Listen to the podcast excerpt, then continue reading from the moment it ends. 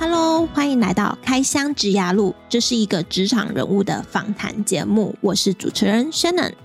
这个节目主要是透过来宾分享他们的职涯如何从学校毕业后走到目前的职位，以及主持人我自己过去的学经历经验，来协助正在找工作的社会新鲜人，或是对职涯迷茫毫无头绪的人一些方向。上一集，戏骨阿雅老师来到我们节目，跟大家分享他职场的经验，例如团队沟通、团队合作的技巧。而这一集依然延续上一集的内容，阿雅老师会分享更多进阶的沟通技巧，例如内向人要如何沟通，英文不好要如何进入自己理想的公司呢？就让我们继续这一集的访谈。好，那再来啊，就是因为我过去啊都是在台湾大公司工作，都是在台湾本土的。那据我所知哦，台湾人啊都是以情理法为主，而美国这边呢都是法理情为主。比如说，台湾本土公司比较不会因为你这一季你表现不好就进行裁员，然后甚至有时候会给员工有一些些弹性，请假上面的。那想请问阿雅老师哦，对于这样的文化差异，如果是台湾人想要到美国工作，或者是在纯正的美商公司工作，有没有特别要去注意的事项？比如说像团队沟通啊，或者是跟主管沟通的时候要留意什么？嗯，我觉得。嗯，美国公司呢，其实是比较在意这个 outcome 多于 output。output 是什么？output 是比如说我脸书贴文两次，IG 贴文三次。那 outcome 是什么？outcome 是因为这样子有一个人购买了我们公司的产品，然后他给了我们一百块，然后这个贴文呢只花了我们大家十分钟，因此只花了十块。所以美国公司不在意你。就是贴了几次文，可是他在意你最后这个人有没有买东西，有没有对公司带来影响力。那所以呢，我觉得很重要的是，如果有想要到外商公司工作啊，其实。嗯，虽然你刚刚说哦，工作搞不好台湾这个请假有弹性，其实美国更有弹性嘛，因为他没人在意你几点上班、几点下班，大部分的公司不在意，然后最只最比较最在意的只是你到底业绩有没有达标嘛。所以我觉得比较大的，嗯，就是没有比较没有什么苦劳，只有功劳。那有的人喜欢，有的人不喜欢，因为就是那就很看实力喽，就是你。不会因为你在公司待的比较晚下班，然后就受到。当然还是有啦。你如果多少嘛，全公司就你最认真，老板总是还是会比较挺你。可是整体上来说，还是比较看你最终的表现。那所以就比较坦白说，是比较，嗯、呃，有人觉得比较公平，有人觉得比较可怕。因为就是我我就是做不到，那怎么办？所以我觉得很重要的是了解你为什么要做这件事。对吧？比如说公司说，哎，我觉得我们想要开发这个功能，那你要问为什么要开发这个功能哦？因为哦，我们为了是为了增加用户的留存率，因为用户觉得，嗯，我们举例来说，我们公司呢是做一个男装租赁的平台。客人付了月费之后，我们的 AI 呢会帮造型师做一些选择。造型师接下来会做最终的选择之后，就会把衣服选出来寄给顾客。然后顾客穿了几后之后几个礼拜，他喜他喜欢的东西就买下来，不喜欢的就退回来。我们清洗之后呢，就会在循环时尚寄给其他的人。那上个礼拜我们在开会的时候，同仁就说：“哎呀呀，我觉得我们有一些客人刚订阅的时候，因为他们忘记他要先帮我们填问。”问卷，所以我们连他的身高体重都不知道，因此我们一直在等他填问卷，所以呢，他就过订阅完过了一个礼拜才收到盒子，然后所以这客人就有点不高兴，觉得虽然是他自己忘记填问卷，可是我是付月费的嘛，就好像我开了这个点卖了网飞，我就希望可以立刻看，觉得我少看了一个礼拜的电视，那他就说，哎，你觉得我们呃是不是应该要来把这个以后这样的客人的全部新客人所有订阅的第一个月，我们就从他收到包裹以后才开始计费。那我就问这个同仁喽，那到底有多少人有这样的问题啊？因为好，我可以明天就说好，我们来把这个呃全部的这个银呃收款的往后推一个礼拜。可是搞不好只有一两个人是因为这样子的关系，所以来不不订阅。那如果他如果我搞不清楚到底是有多少人也接这样，我就立刻的把全部新来的客人都延长一个礼拜来收费。那我不是冤大头吗？白给钱啦，就是把平平的花花那个钞票花出去，可是根本就只有很少数的人有这样的问题。所以我觉得在美国他会很在意的就是 why 为什么。我们到底要做，要解决什么问题？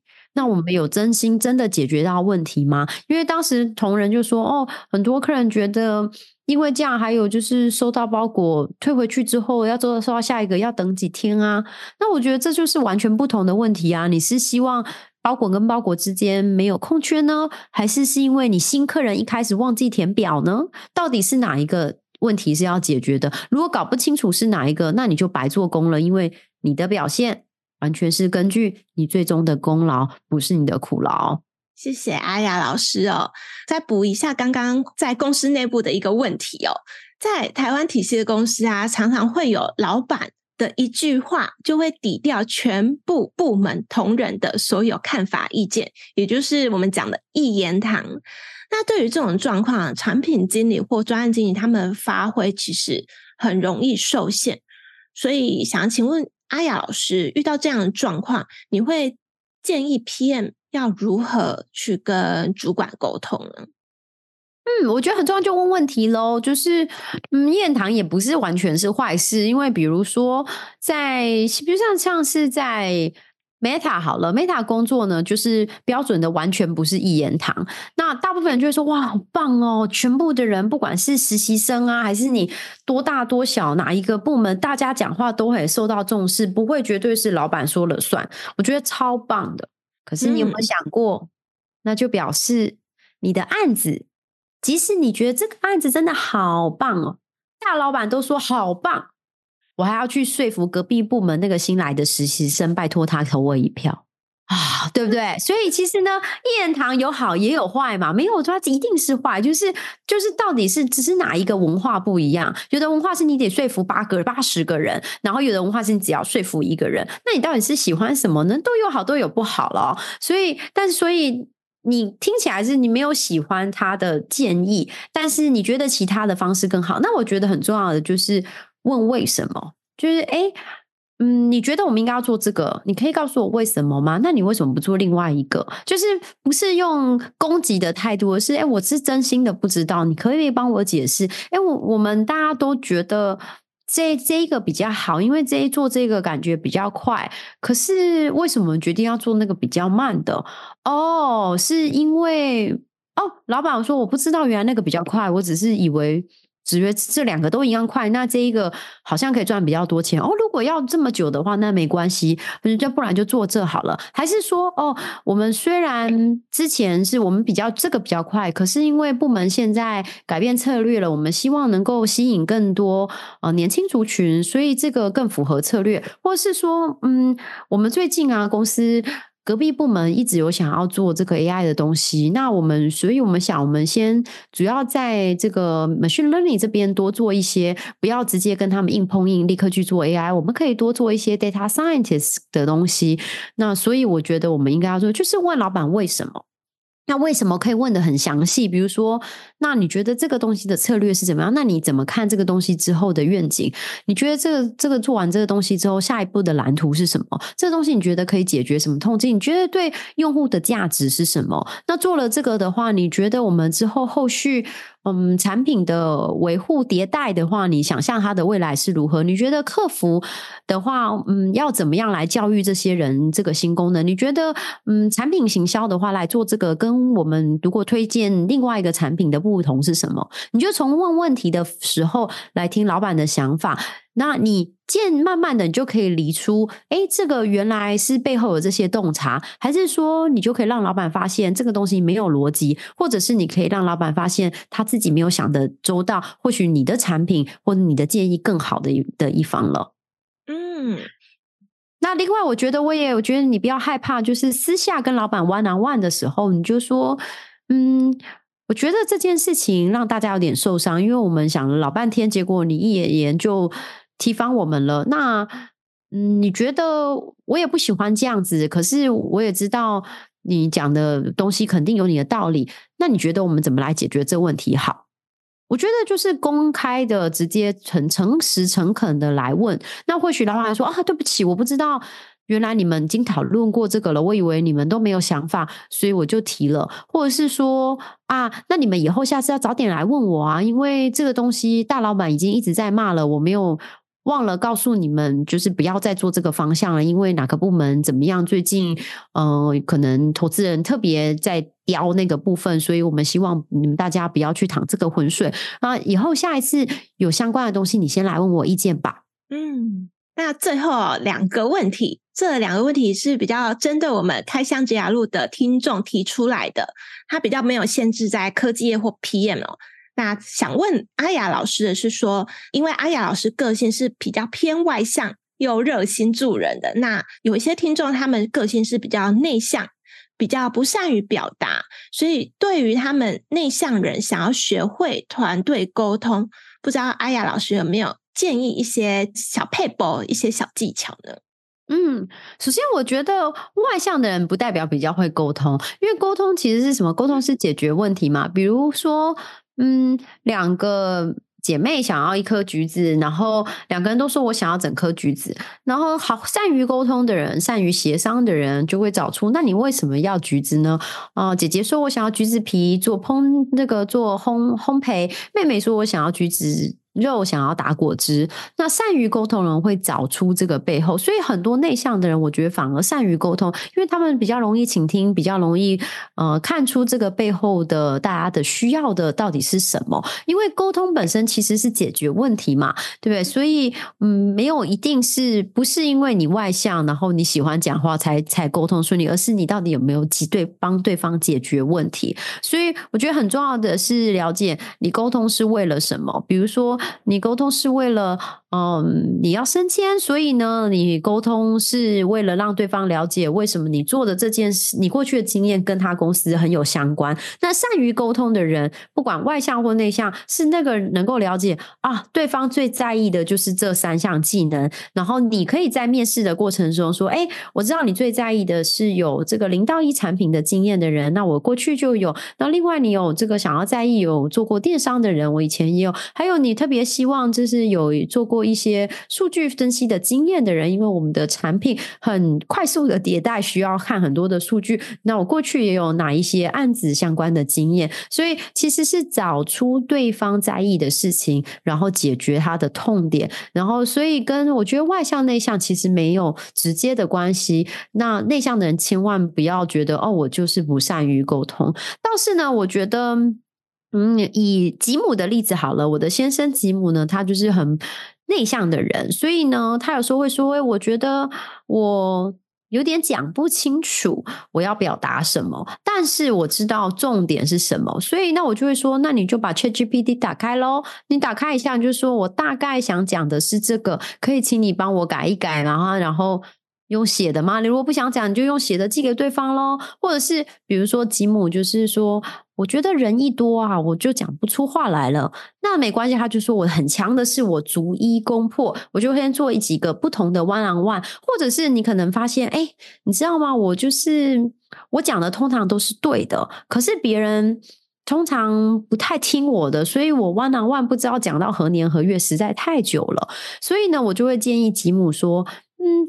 那你要不找个大声公吧？就是比如说像我这种人，就是有人告诉我什么，我就啊，全部的人都我跟你讲，我跟你讲，我跟你讲，对，我说那你去找一个大声公，你就说服一万两万，你就说服那一个人嘛，然后你就让那一个人去当你的大声公咯。所以我觉得不管你的方法是什么，你得找出你自己擅长什么。比如说以前啊，我在脸书工作的时候，我们有一个产品经理非常的内向，然后呢。嗯，常常我如果要跟他 one on one，有时候就觉得我们两个好像没话聊。然后我就后来发现呢，我们团队上有另外一个很内向的人，他们两个常常讲在一起。所以呢，我就叫我们团队上很内向的人去跟他讲这件事情。所以不管怎么样，我觉得你可以找出你自己的方式，不管你的方式是需要旁边。说服一个大声公，还是你的方式是用写的，还是你的方式是 one on one，还是你的方式是用传简讯的？你的方式是 select，还是你的方式是把资料整理清楚，做成很清楚的文档，还是什么？但是你可以自己找出适合你的方式喽。OK，那很多人哦，他们觉得。自己的英文不好，然后他们会不敢踏出那一步。那其实他们本身的能力是蛮好的，是可以进外商、欧美公司或科技业。那想请问阿雅老师，有没有给这些对语文能力比较没有自信，就是常常觉得自己英文不够好的人，不敢跨出那一步的人，一些建议呢？嗯，我觉得一样的，就是。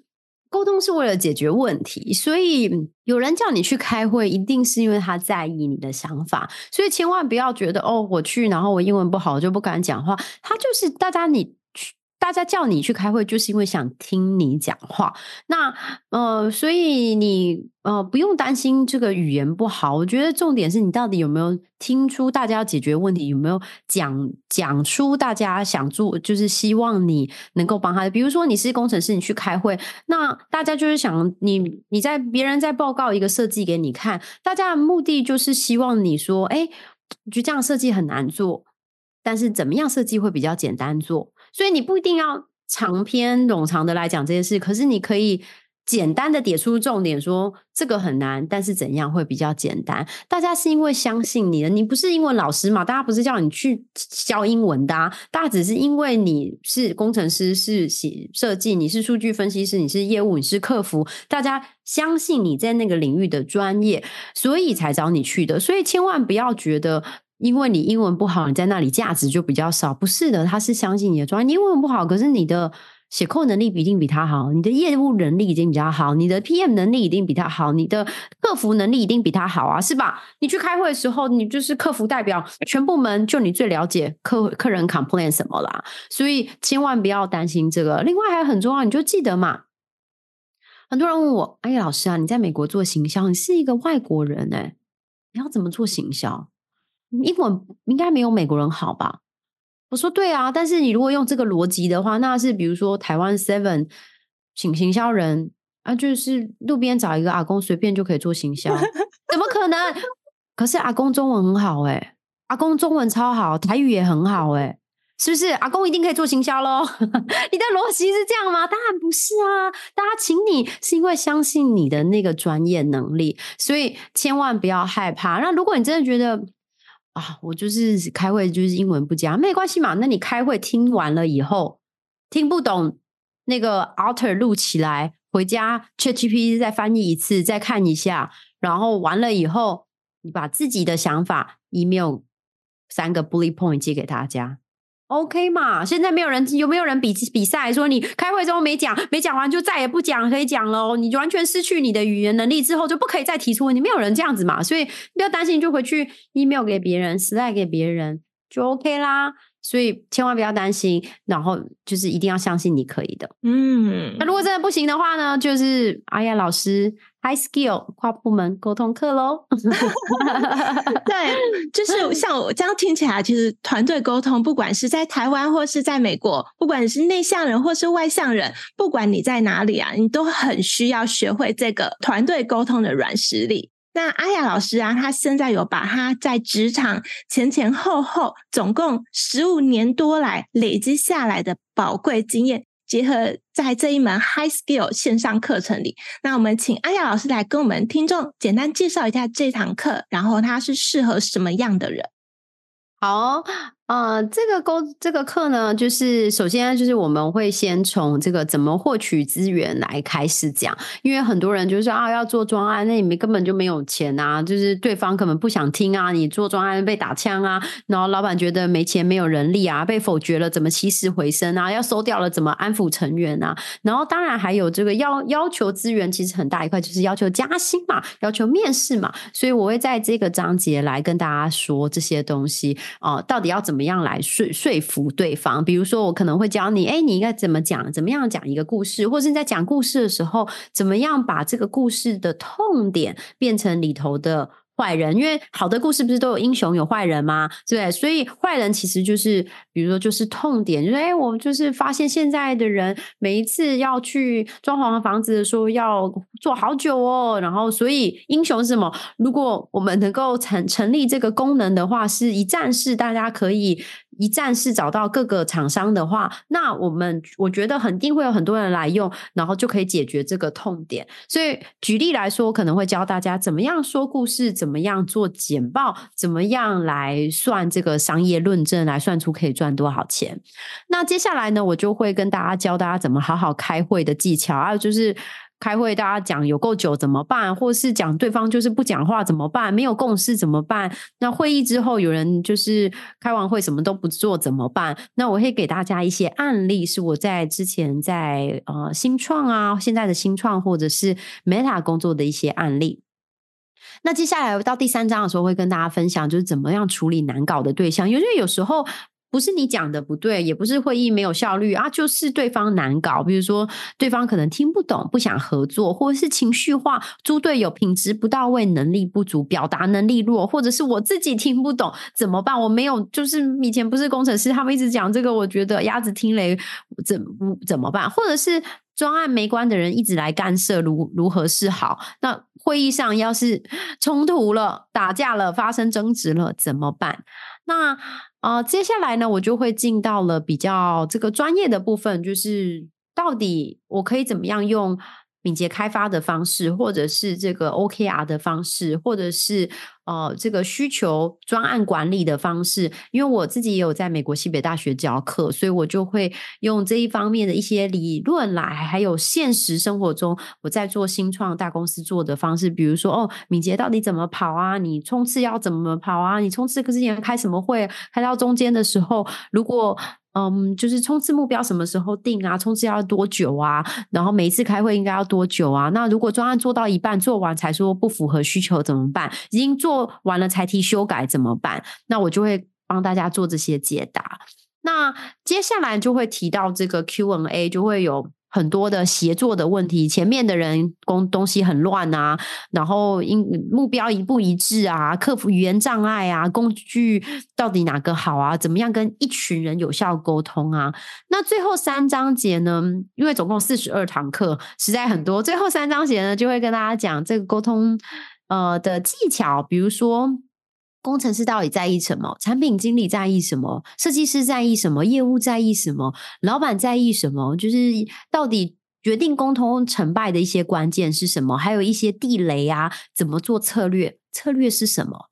那最后两章呢，我就会跟大家提到一些怎么样让这个团队沟通可以不断的优化，然后怎么样建立信任，还有怎么样能够把呃自己能够成为一个更会沟通的人。嗯、所以我想。为什么会来开这一堂课呢？主要是因为大家知道嘛，我是这个产品老师，那也自己做了很多跨国的产品。那在做产品经理的过程中，有需要跟很多很多团队的沟通，所以呢，我在过去有教了产品管理的课程，然后也有在美国西北大学教课，那也教了一些行销课程，那也就还有一些职涯的课程，怎么职涯导师啊，怎么做履历自传、面试等等。这结果呢，很多学生啊就来问我：“哎，老师，我有读了你的书哦，就是呃，为自己再勇敢一次，追不到梦想就创一个。我现在都会做了，我觉得很棒。可是我去找对方的时候，这个猪队友他就一直听不懂我讲的，怎么办？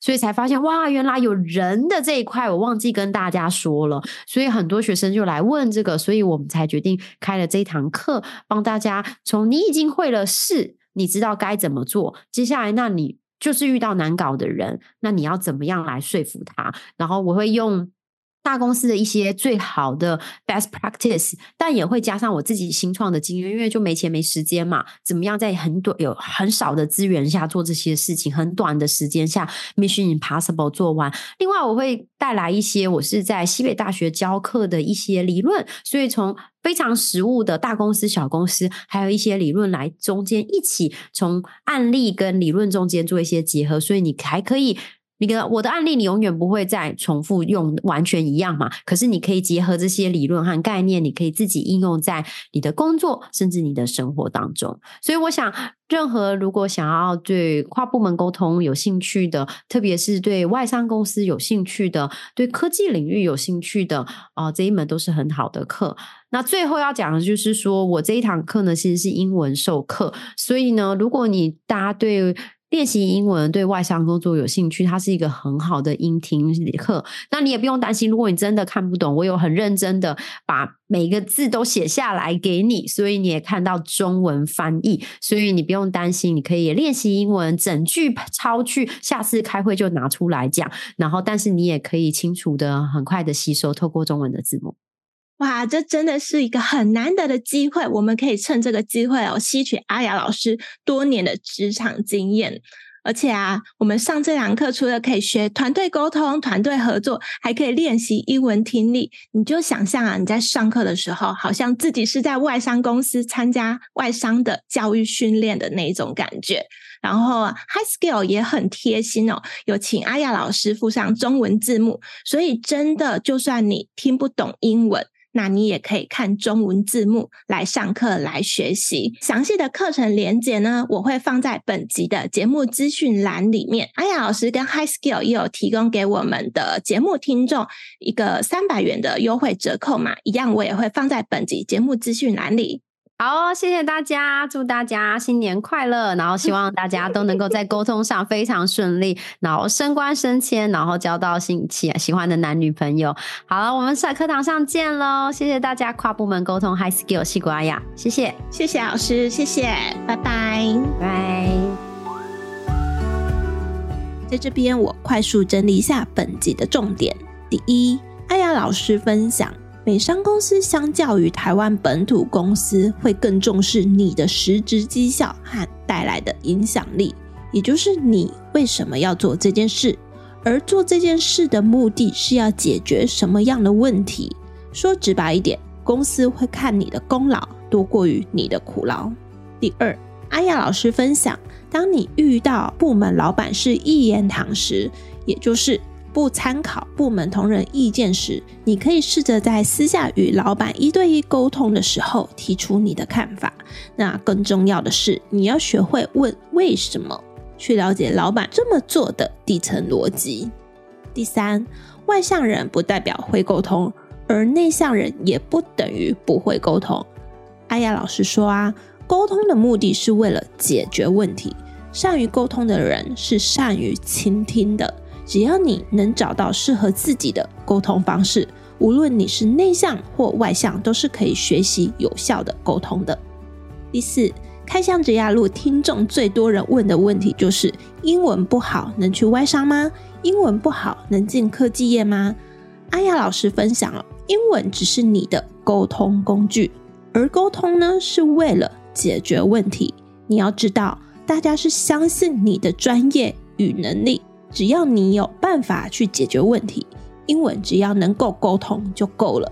第五，关于沟通，阿雅老师哦，目前有在 High Skill 开设一门团队沟通课，这门课可以解决你百分之九十九以上的职场沟通问题。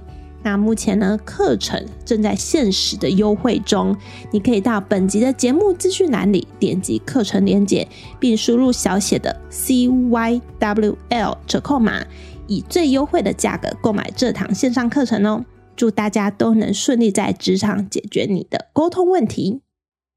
最后，谢谢你听到节目的尾声，真的真的很感谢你愿意花时间听到这里。希望我的节目对你的职涯路有所帮助。之后我会固定在每周三早上上架我的节目。如果你喜欢我的节目，麻烦你帮我到 Apple Podcast 给予五星评价，并留言告诉我你喜欢哪一集的内容，这是对我持续创作与分享很重要的鼓励。有任何建议，也欢迎来信给予指教。如果你有想听哪个行业的人物访谈，也欢迎来信告诉我。我的电子信箱放在本集的节目资讯栏里。那我们下周再见喽，拜拜。